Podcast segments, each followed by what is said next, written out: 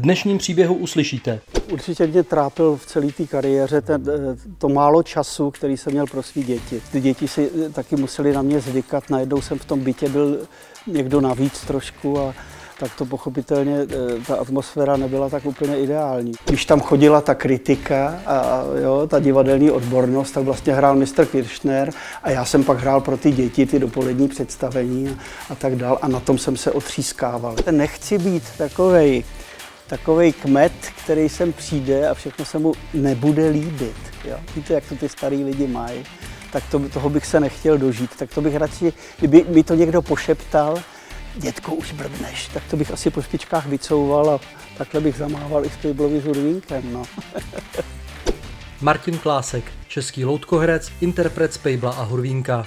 V divadle působil od roku devatenáct set sedmdesát dva a o deset let později začal pravidelně alternovat legendárního Miloše Kirschnera. Divadlo se tak stalo na dlouhých padesát let jeho druhou rodinou. V roce dva tisíce dvacet dva se se Spejblem a Hurvínkem s těžkým srdcem rozloučil, odešel do penze a žezlo předal dalšímu otci dřevěných loutek Ondřeji Lážnovskému. Tak já jsem jako malej kluk byl hrozně hravý, jo. To znamená, já jsem si asi nejspíš myslel, že budu fotbalistou, protože jsem úplně miloval mičudu a já jsem chodil do základní školy v Českých Budějovicích. A my jsme tam měli žákovský ligy snad ve všech míčových sportech, které existují. Jo. A já jsem reprezentoval školu naší ve volejbale, v basketbale, ve fotbale, ale taky v hokeji. Jo. A všechno mi to ohromně šlo. Takže já jsem vlastně, to byla moje největší záliba ve škole, byl vlastně ten sport a to učení nic moc. Jo. Takže to bylo asi pro mě tak, že budu asi sportovcem, to jsem si myslel. Jo. Já jsem chodil do školy, do výběrové školy, tam byla základní škola, která byla výběrová, po druhé třídě děti s nejlepšími vysvědčeními, či co, šli do vlastně speciální školy, což byla ta výběrovka, a my jsme byli, tam jich bylo víc a my jsme byli škola s rozšířeným jazykovým vyučováním, to znamená, že my jsme měli o rok dřív například ruštinu, než měli děti v normální škole, to bylo o rok. Myslím, že v normální základce to bylo od čtvrté třídy, my jsme to měli od třetí. Od čtvrté jsme měli angličtinu a někdy od šesté jsme si k tomu mohli přidat další jazyk, jako byla francouzština nebo němčina. Jo. Já jsem teda, myslím, chodil na, ne, myslím, chodil jsem na němčinu a za němčinu, jo. Takže, protože jsem hrál ten fotbal radši, že jo. No. Takže to bylo tohleto.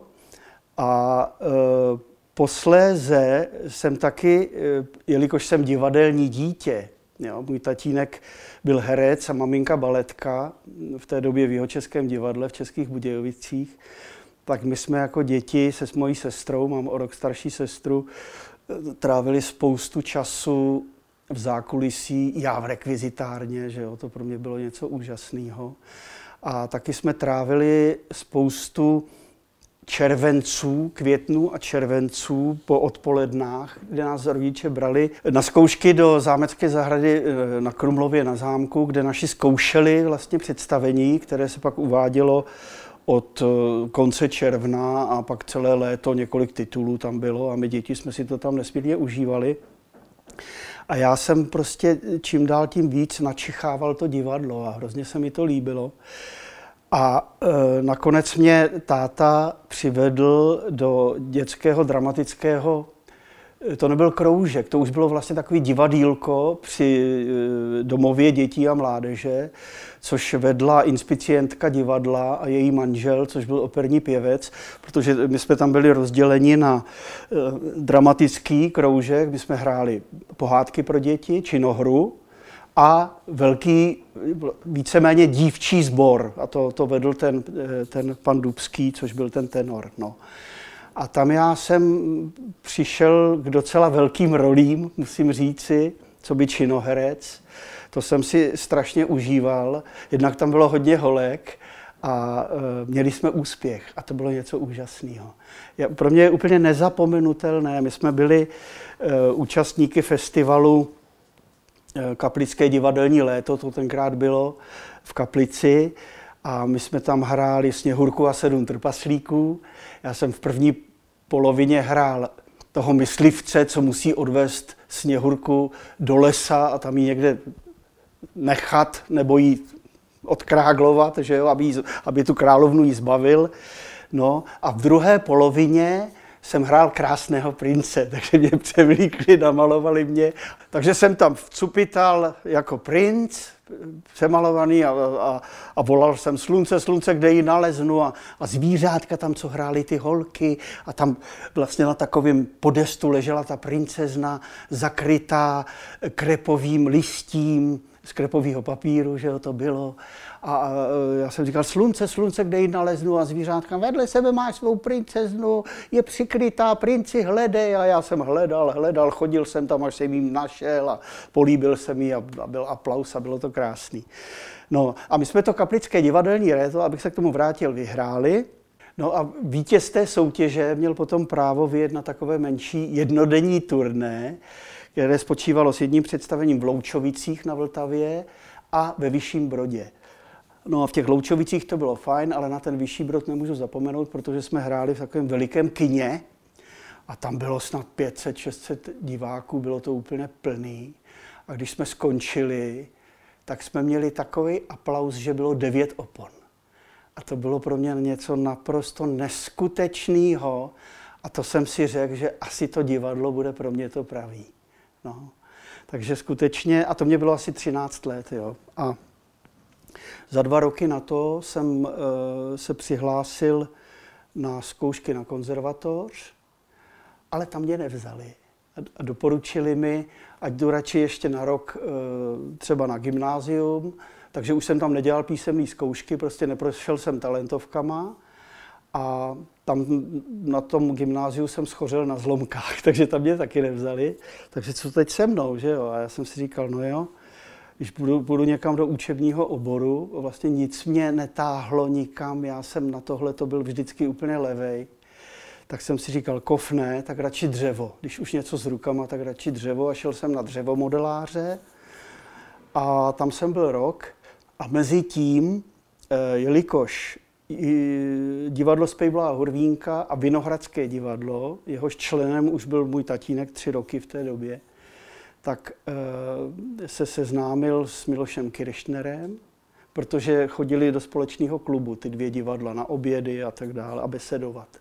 No a při jedné takové besídce Miloš Kirschner se ptal jo, na tátovu rodinu a tak a táta říkal, no já nevím, co s tím klukem, člověče, on neudělal zkoušky na konzervatoř a teď se trápí v učebním oboru a, a ten Kirschner říkal, víš co, tak mi ho přiveď, já, já se na něj podívám, protože on už tenkrát dostal jakýsi příkaz ze zhora, že by měl zapracovat na nějakým následovníkovi pro role Spejbla s Hurvínkem, jo. Takže on tak rozhazoval sítě, už měl někoho, už měl někoho v úmyslu. Nicméně jsem tam teda přišel k němu do kanceláře a předvedl jsem mu to, co jsem předváděl na těch talentových zkouškách. A on říkal, že to vlastně není vůbec špatný, že bychom to mohli zkusit a že bych mohl na rok nastoupit, že bych se aspoň trošku otrkal a pak ať si klidně jdu zase na tu konzervatoř to zkusit znova. No, no a z toho roku byly potom tři roky, protože mezi tím se projevila ta moje hurvínkovská fistulka, což já už jsem to někde vyprávěl, to vlastně, jak mě ten pan Kirschner e, přijal do divadla, tak nejprve mě přijal jako technika, protože říkal, e, sice z tebe uděláme eléva, eléva loutkoherce, ale abys poznal všecko z gruntu, tak z tebe uděláme jevištního technika, budeš pěkně tady s, s kolegy tahat bedny a stavět naše divadýlko a dělat takové pomocné úkony a tím vlastně celý to vlastně poznáš zezadu, což je strašně důležitý. Takže já jsem takhle absolvoval první dva zahraniční zájezdy, první byl do N D R, do Německé demokratické republiky a druhý byl do Německé spolkové republiky. A tam se hrály dvě představení, jedno pro dospělé, jedno pro děti a mě to úplně fascinovalo. A, a zvláště mě teda fascinovaly večerní představení, kdy právě Miloš Kirschner hrál na forbíně svoje slavné dialogy, vodil si Spejbla, mluvil z patra německy, že jo, takže já jsem z toho byl úplně pav, prostě nevěděl jsem, co se říká, ale byl jsem z toho úplně fascinovaný.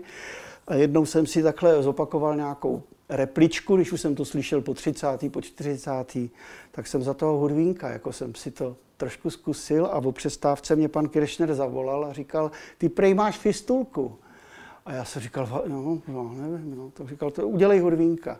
Tak jsem něco tak jako zaškroukal a on mi dal takhle knížku a říkal, tady mi přečti těch pár větiček tady ve fistulce.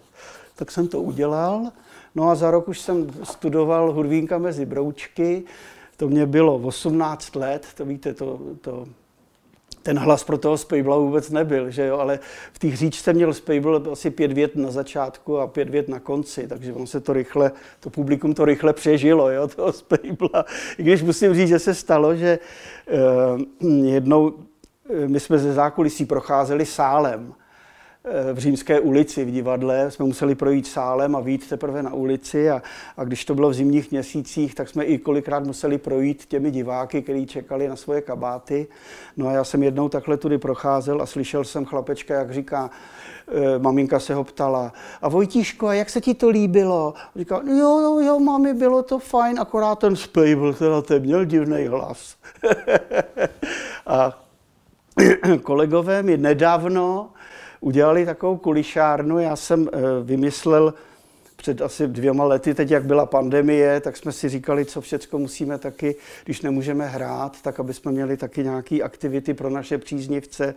Tak jsem říkal, no hele, teď naši diváci vlastně úplně neznají všechny ty naše kolegy, kteří jsou věčně schovaní za dekorací a vodí ty loutky, tak pojďte uděláme takový, vlastně nastala doba těch podcastů, že jo? Takže jsem říkal, pojďte, budeme taky dělat podcasty a Spejbl s Hurvínkem bude vlastně zpovídat ty svoje kolegy, ty svoje oživovatele a tak dále. No a první podcast jsem dělal já, ale abych si nekladl ty otázky sám, co by Spejbl s Hurvínkem, tak už jsem využil toho, že tam mám Ondru Lážnovského jako svého nástupce a ten vlastně za Spejbla a Hurvínka mi kladl otázky. No a oni kluci vymysleli, aniž bych to věděl, že tam pustějí ten můj první záznam právě z těch osmnácti let. No to bylo něco strašného, když jsem to slyšel a říkal jsem si, no ten Kirschner teda, ten musel mít odvahu, že tohle před to platící publikum vůbec pustil, jo. A vida ho, on tu spí, asi čekal dlouho chudáček a když jsem nešel, tak usnul. To jsi ty, strýčku čmeláku? No tak, Hurvínku, jak to se mnou mluvíš? Já, že jsem čmelák, abych si na tebe neposvítil. Jen sviť, jen sviť, svatojánský broučku. No vida, i ve spaní ho ti brouci straší. Svůj příběh vypráví Martin Klásek, muž, který padesát let mluvil za Spejbla a Hurvínka. Já jsem jako dítě Hurvínka v podstatě takzvaně naživo nikdy neviděl. Já jsem ho znal z televize akorát vlastně a moje první vzpomínka na něj je, kdy mě to opravdu zaujalo, byl nějaký pořad, běžel Dobrý večer s Valdemarem a on tam měl jako hosty Spejbla, Hurvínka a Máničku. A tenkrát byl obrovský hit Láska nebeská. A Spejbl s Hurvínkem a Mánička to s tím Matuškou zpívali. Jo? Tak to bylo asi první, kdy jsem, je, kdy jsem je takhle viděl. Pak na to konto jsem si pořídil knížku uh, Spejbl, Hurvínek a Kašpárek na cestách. Tam byly ilustrace uh, Josefa Skupy v té knížce. Tak to, uh, to, to už jsem si to tak jako trošku rozšířil. A vlastně poprvé naživo jsem Spejbla a Hurvínka viděl až vlastně v té době, kdy jsem byl u pana Kirschnera na tom pohovoru a šel jsem s tatínkem na večerní představení Mnoho Spejblova povyku pro nic. A to bylo pro mě něco fantastického. Jo? To vůbec, a jak ten Boja Schulz tenkrát toho Hurvínka vodil, no já jsem z toho byl úplně vedle. A říkal jsem si, když divadlo, tak, tak snad něco takového, jo? Protože to bylo pro mě něco tak nového, jak jsem vyrostl v té činohře a baletu a, a na operu jsme chodili v Budějovicích, protože to bylo třísouborové divadlo, tak tohle bylo pro mě úplný novum a to mě teda dostalo, jo? Takže jsem to do té hlavy nějak opravdu dostal a říkal jsem si, já nechci dělat nic jiného a to jsem samozřejmě vůbec ne, ne, nemyslel na to, že bych já mohl někdy dělat hlasově Spejbla a Hurvínka, to ne. Ale ty loutky mě teda fantasticky dostaly, jo. A skutečně, když jsem potom teda měl tu možnost nastoupit, tak jsme všichni zjistili, kolegové i já, že já jsem se snad pro ty marionety opravdu narodil, protože jsem je chytl do ruky a ono mi to velice rychle šlo. A e, tak mě to zaujalo a tak mě to strašně bavilo, že jsem opravdu na sobě hodně pracoval a oni se potom divili, když jsem přišel na zkoušku, že já jsem plnil ty režisérovy úkony jako starý mazák, jo, že mi to ohromně šlo, takže takhle to bylo, no.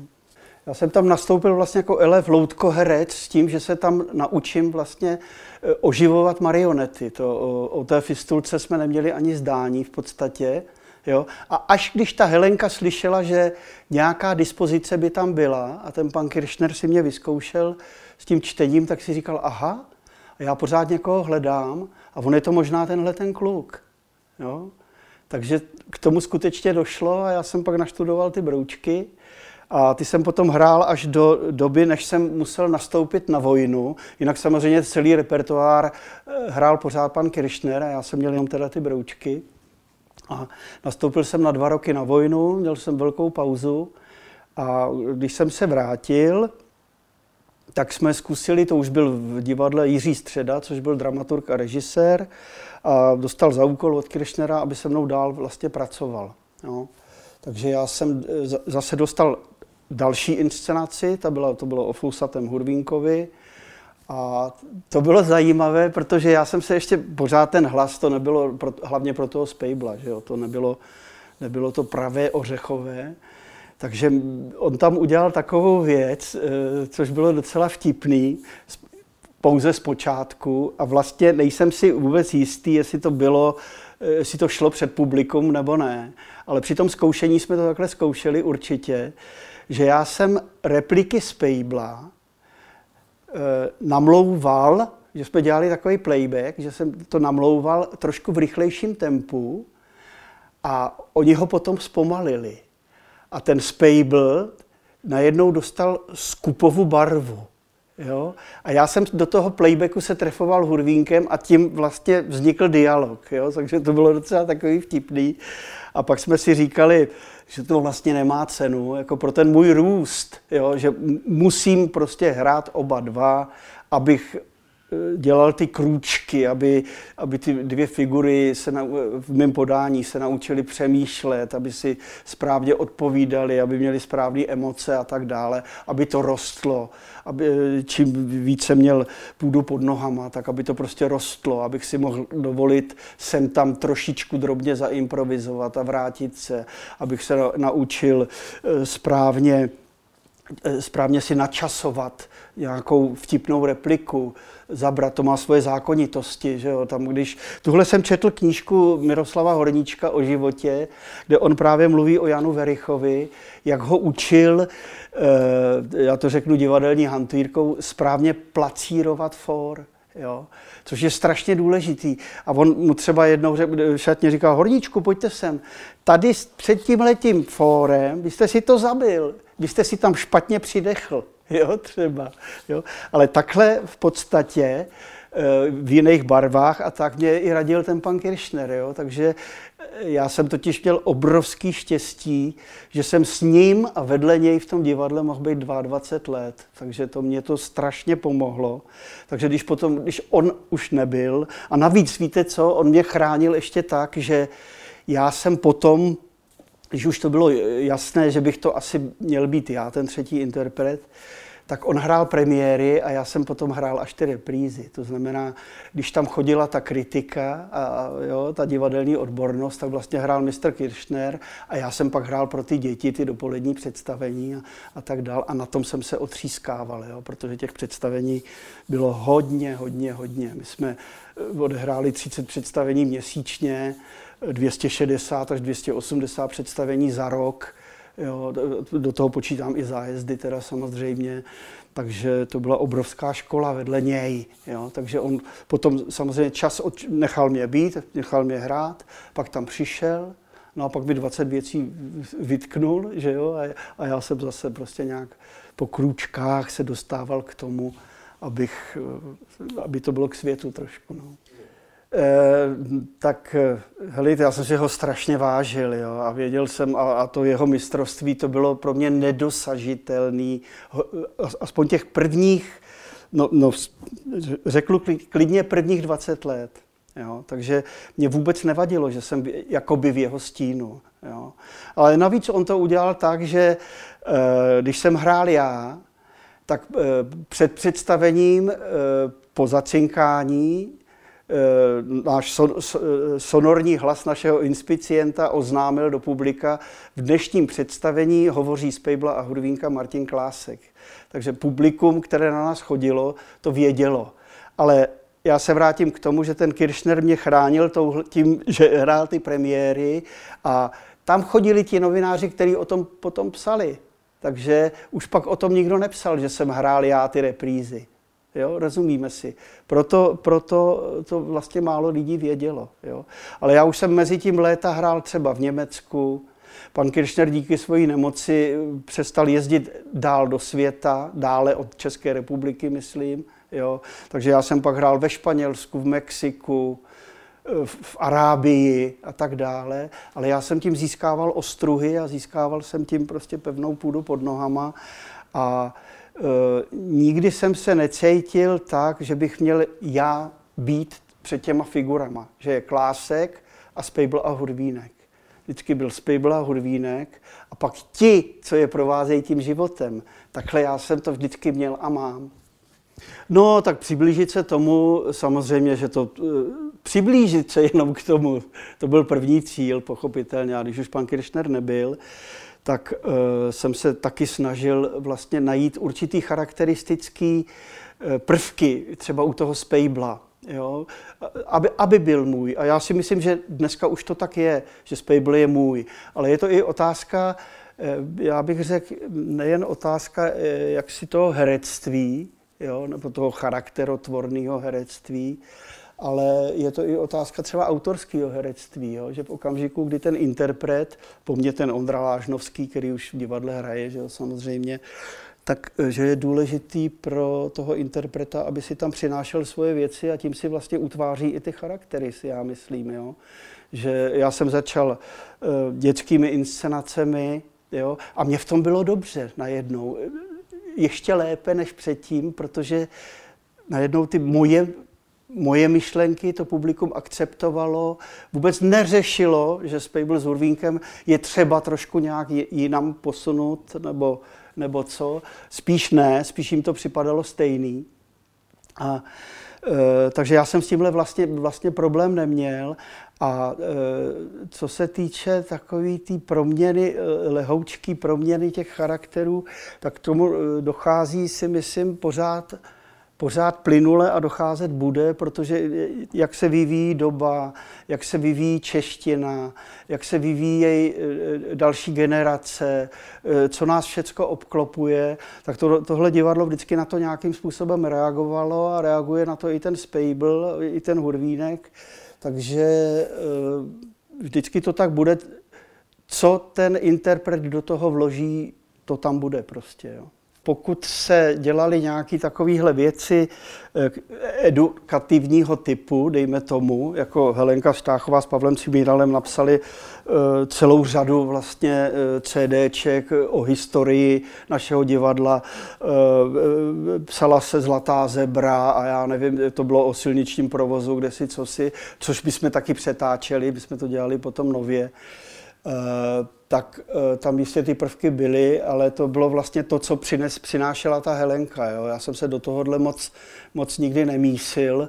A pokud něco charakterotvorného jsem já přinesl, třeba ten Hurvínek je v tomhle jednodušší, ale u toho Spejbla tak spíš to byly věci herecký, bych já řekl, jo? Že, můj, že tam může být nějaký můj otisk, že, že můj Spejbl eh, trošku jinak reaguje, než by reagoval Spejbl Kirschnerův, jo? Eh, trošku jinak se třeba směje, eh, jo? V určitých momentech, eh, jinak reaguje na třeba paní Kateřinu, než by reagoval ten Kirschnerův Spejbl. Takže já to cítím spíš po té herecké stránce, než, než po tý jakýsi e, ideový. Když Klásek s váma takhle mluví, a vy začne dělat jeho, tak pochopitelně mluví úplně jinak, že jo? No ten Spejbl, ale samozřejmě, pane redaktore, jak bych já měl hovořit? No takže vlastně takhle já je mám v sobě úplně uložený, takže ten Spejbl má to svoje myšlení, to svoje hledání slov, ten svůj dechorytmus a Hurvínek ten svůj brzlík. No to tak prostě musí být a já o tom ani nepřemýšlím. Jo? Já to mám v sobě úplně nějak zakódovaný. No. Je to zábavný, je to strašně zábavný a ono to musí být spontánní, nebo aspoň to tak musí působit. Že jo? Jo? Mně třeba, mně se povedlo před třemi lety napsat večerní představení, vlastně z mých dialogů je to udělané všechno. A tam jsou právě situace, kdy ty dvě loutky se obracejí i na mě. Čímž vlastně začal Miloš Kirschner ve šedesátém druhém roce, když vyšel na Forbínu. Říkal si, ale co, co já tady vlastně na té Forbíně s těma panákama. No tak oni se na něj začali obracet a mně se to vždycky strašně líbilo. A my jsme od toho odešli pryč a pak už se stalo vlastně normální, že loutkoherci chodí s loutkama po jevišti a jenom je tam tak bodí, lidem to nevadí, oni na ně zapomenou, na ty loutkoherce, koukají jenom na ty loutky, zvlášť když je to třeba v těch sledovacích reflektorech, kdy vlastně v těch kroužkách vidíte jenom ty loutky, ale já jsem si celou dobu říkal, to je prostě taková škoda, jo? A to já vidím na tom publiku, jak je to baví, jo? Strašně. A pochopitelně jako je baví, když poznají nějakou improvizaci, že jo? Když je tam něco, co tam vlastně nepatří. A teď je zajímá, jak se ten člověk se vrátí k tomu tématu, aby od toho, od toho ne, ne, neoběhl, ne, neodběhl moc daleko. Že jo? Tak to je, je to prostě zábava, je to obrovská zábava. No.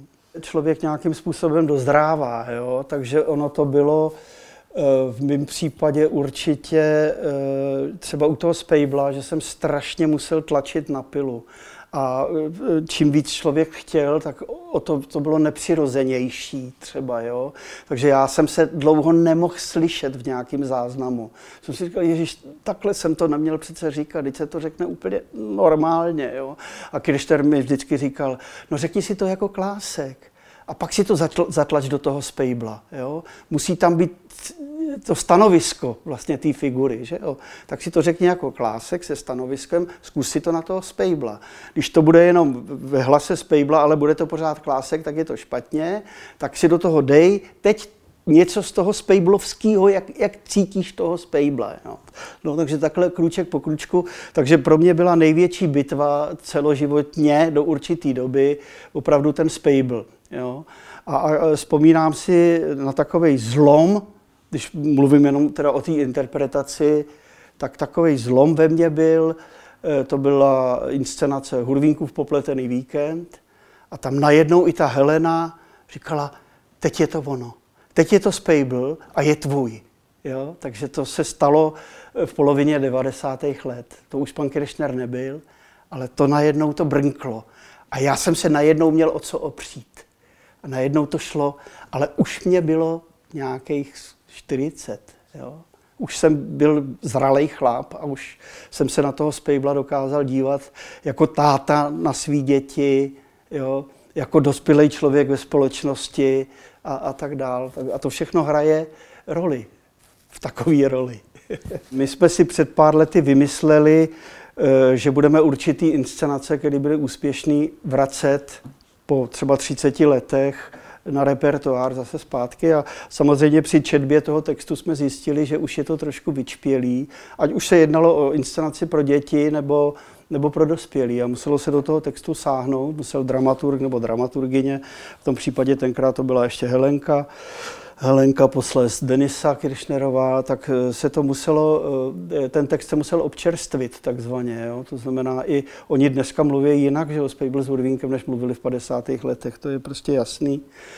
A mají možná i jiný tempo, možná jiný tempo myšlení taky. Spejbl toho ví daleko víc, to by se tam mělo trošku ukázat, že jo? Takže že potkává stále nové věci. Ale zase je hezký, když on se vrací do té minulosti nějakým způsobem, protože když se tam objeví ta zkušenost, co všechno on zažil, třeba v té poloze pro ty dospělí diváky, tak je to příjemný, že jo, i pro toho diváka.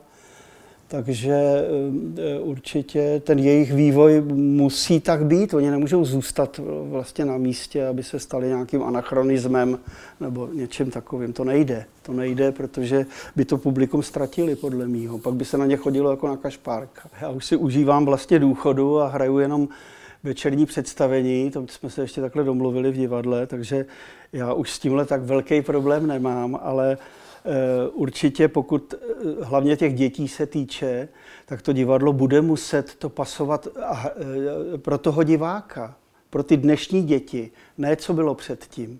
Jo? Nejsem si úplně jistý, jestli by i ti broučci, jestli by je trošku nenudili už dneska. Hurvínek mezi broučky, což byla velice úspěšná hra, tak jestli by je ta, ta, ta pomalá poetika, I, i ty poměrně dlouhé dialogy, které tam jsou, jestli by to ty děti vůbec snášely a začaly by se vrtět. To už za mě, když já jsem začal nosit ty svoje inscenace, tak jsem skutečně dělal hry o patnácti obrazech, protože jsem potřeboval a říkal jsem si, to musí mít dynamiku, to musí v podstatě jet a nesmíme je moc unavovat texty, to chce prostě posunout ten děj, udělat tam nějakou srandičku, udělat tam kinetický balábile, aby ty děti měly na co koukat, nebo písničku, aby se přitom mohli třeba vykecat i jo, mezi sebou a, a, a zase to jede dál a zase je to nesmí unavit. Jo. Takže určitě to, to tak bude muset vždycky být. A ono to tak bylo i ta, tenkrát, že, jo, že se to dělalo na ty, na ty děti pro toho dětského diváka. Že jo. To, že my jako dospělí si na to vzpomínáme, když jsme byli malí, tak bylo víc sněhu a, a bylo lepší léto než letos, že jo? než, než je tento rok. Takhle my si pamatujeme naše dětství všichni, že jo? Tak proč ne toho Hurvínka a ty jeho hry? I když je to panáček, který si nějakým způsobem animuje na těch nitích, je to mechanismus, tak přece jenom působí, když je dobře veden, tak působí, že je jako živý, ale je tak jako živý trošku nějak divně.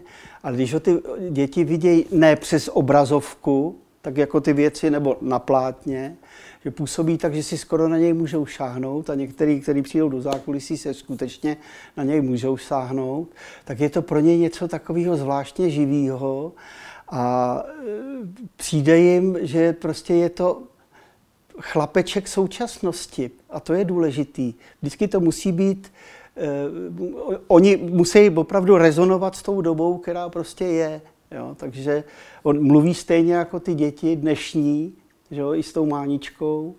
Nejsou opravdu nějaký typy z minulosti, ale, ale jsou to dnešní, dnešní děti, které mají stejné problémy v podstatě, jako mají ty dnešní děti.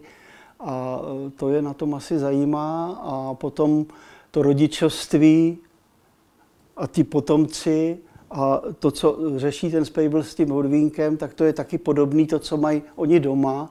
Takže to asi funguje. No. Svůj příběh vypráví Martin Klásek, muž, který padesát let mluvil za Spejbla a Hurvínka. Já jsem měl tu možnost hrát, myslím, že ve čtrnácti jazycích.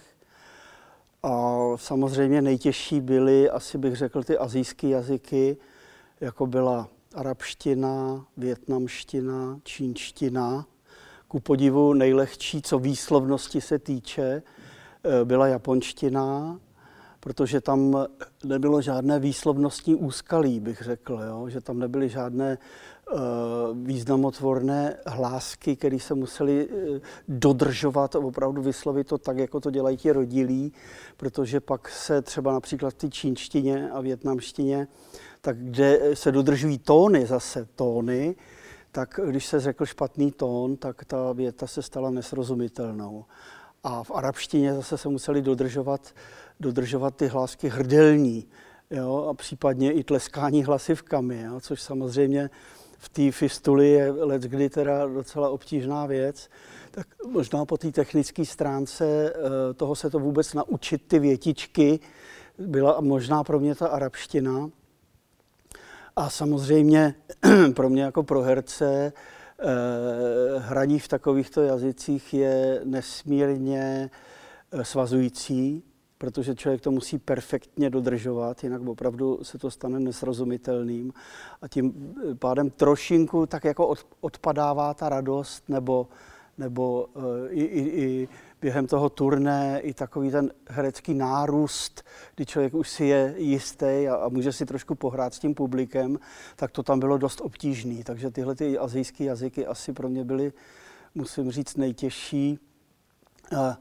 A právě v té fistuli je to mnohdy složitý v tom, že třeba orientalista Petr Pelikán, který mě učil arabštinu, tak říkal, tady v tom slově prostě musíte jít hodně do krku a opravdu těma hlasivkama jako tlesknout, jo? Že to je.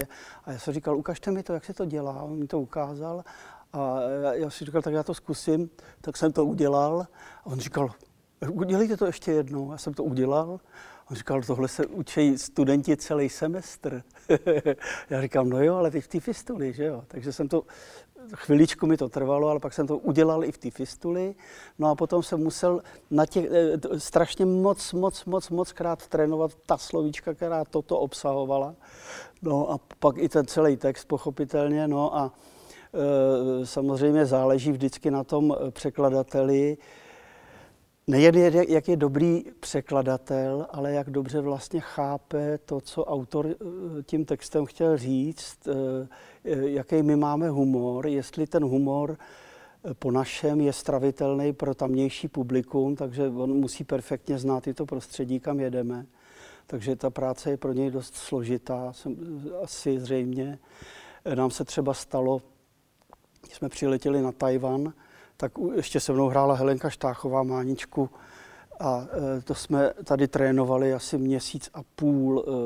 Chodil jsem jeden pán Číňan, ale bohužel nemluvil česky, což bylo taky fajn. Takže jsme to nějakou mojí travel English jsme to lámali a snažili jsme se něčeho dobrat. Pak se nás ještě ujala jedna paní, která už tou češtinou vládla. No a prostě jsme natrénovali ty texty. A přijeli jsme na ten Tajvan a tam jsme to předvedli zástupcům té agentury a oni říkali, říkáte to moc hezky, ale to je pevninská čínština, my potřebujeme tajvanskou. No. Takže my, ježišmarja, jsme se úplně zbláznili, že jo? A tak oni rychle, rychle sehnali nějakou paní profesorku z místní univerzity v Taipei a ta nás celou noc biflovala. Zase jiný slovíčka, slo, nahrazovala slovíčka, slovíčka mají, jiné tóny jsme museli říkat a tak dále. No, zvládli jsme to, no, zvládli jsme to a tak to bylo fajn. Takže ten první smích publika byla obrovská úleva, no. Já to mám s němčinou teda, jo, tam, tam jsem si celkem jistý, protože v té jsem byl trénovaný opravdu těch třicet čtyřicet let. Jsme tam jezdili dvakrát do roka na, na poměrně dlouhá turné a tam se mi to vycizelovalo.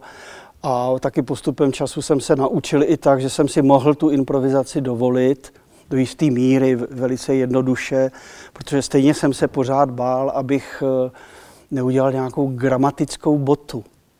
Jo, protože Spejbla s Hurvínkem samozřejmě mají svůj akcent, něm se to strašně líbí, i v těch našich umělých hlasech to zní pro ně velmi libozvučně, vtipně, jo, ale musí mluvit správně, správnou bühnensprache a, a to, když se nedodrží, tak je to škoda, že jo, tak se to prostě celý schodí.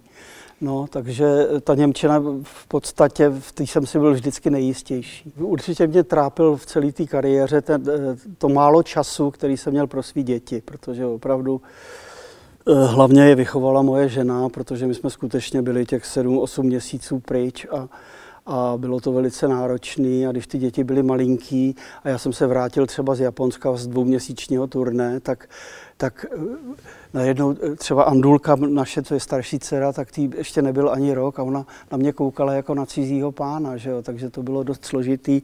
A ty děti si taky museli na mě zvykat. Najednou jsem v tom bytě byl někdo navíc trošku a tak to pochopitelně, ta atmosféra nebyla tak úplně ideální, že jo? Samozřejmě, i když jsem se jim to snažil vždycky vynahradit, ale my po každém takovém zájezdě jsme měli třeba, dejme tomu, týden volno.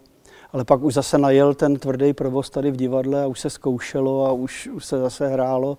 Takže měla to ta žena opravdu složitý. Naštěstí nedaleko od nás bydleli její rodiče a, a maminka měla pevnou pracovní dobu, takže tý, mojí ženě mohla nějakým způsobem pomáhat. S mými rodičemi už to bylo těžší, taky byli starší a žili mimo Prahu potom. Takže to opravdu neměla jednoduchý. No. To, já jsem to vždycky měl už před představením, že samozřejmě herci jsme zvědaví, kdo přišel, nepřišel, kolik jich tam je, že jo, aby jsme věděli. Tak když jsem viděl takovou tu natěšenost toho publika, tak to už mě startovalo, to už, jak se už ty děti těší. A teď mě i třeba těšilo, že přijde maminka s dětma, který jsou vyšňořený do toho divadla, jo, a těší se na toho svýho Hurvínka a, a Hurvínek se objeví a děti začnou tleskat a to je prostě skvělý, to je prostě skvělý.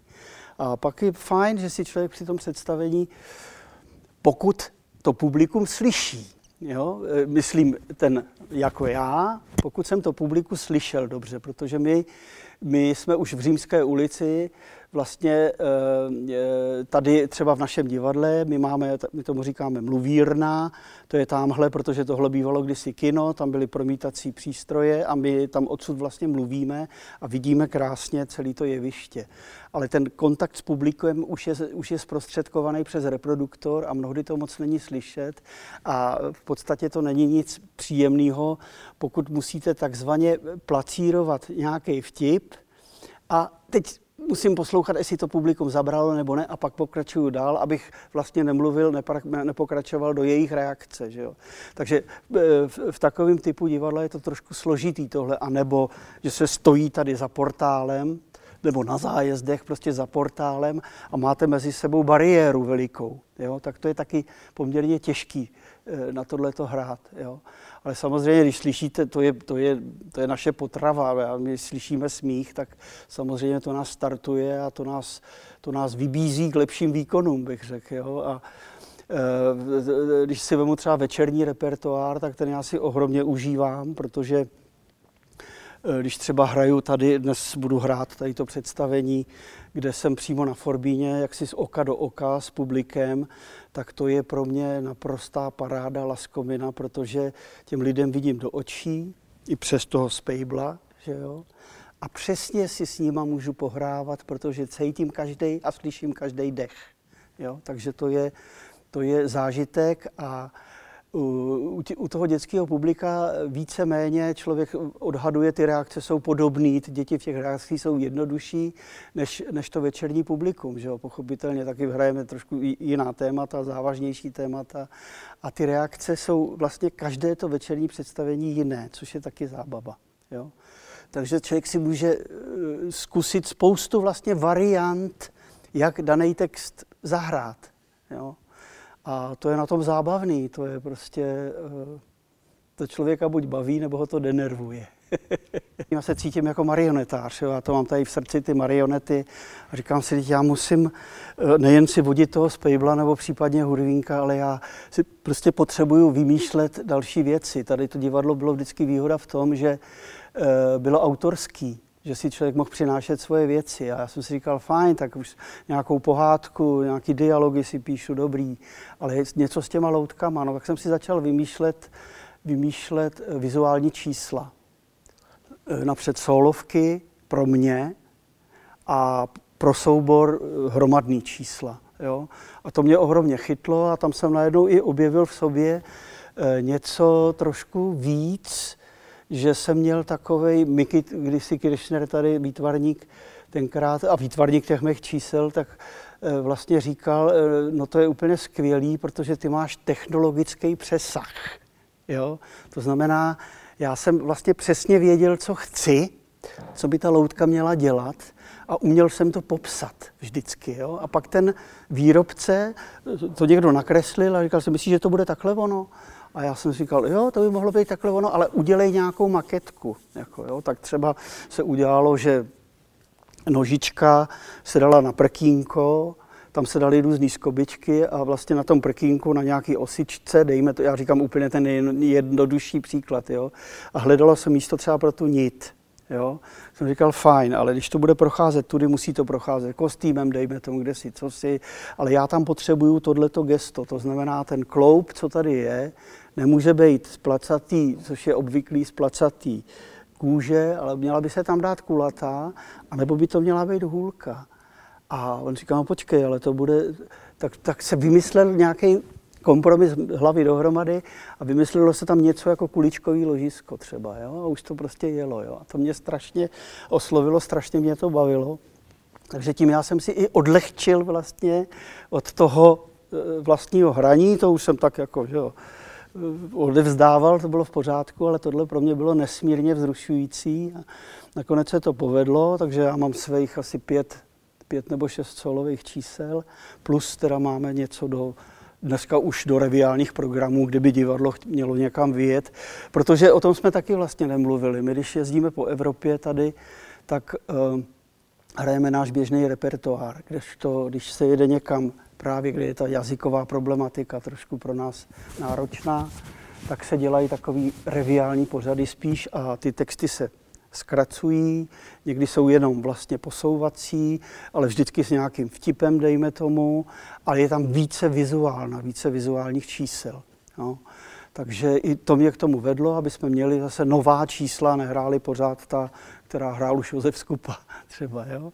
Ale zase vychází se z té tradice, to bylo v pořádku úplně, jo. Akorát materiály jsou jiný a, a jiný náhled na svět a jiná témátka, no. Nechci být takovej, takovej kmet, který sem přijde a všechno se mu nebude líbit, jo. Víte, jak to ty starý lidi mají, tak to, toho bych se nechtěl dožít, tak to bych radši, kdyby mi to někdo pošeptal, dětko, už blbneš, tak to bych asi po špičkách vycouval a takhle bych zamával i Spejblovi s Hurvínkem, no. Tak teď tři měsíce tíhnu k tomu, co jste říkal jako první, že, že, si tak, že jsem si tak jako ulevil a užívám si takovou nějakou svobodu, ale i tady svobodu v té hlavě, jako jo. A toho, až se zbavím, tak třeba ještě přijde něco, že i třeba s něčím přijdu, ale asi budou ve mně pořád, jo. Asi se s nima nerozloučím do smrti, ne?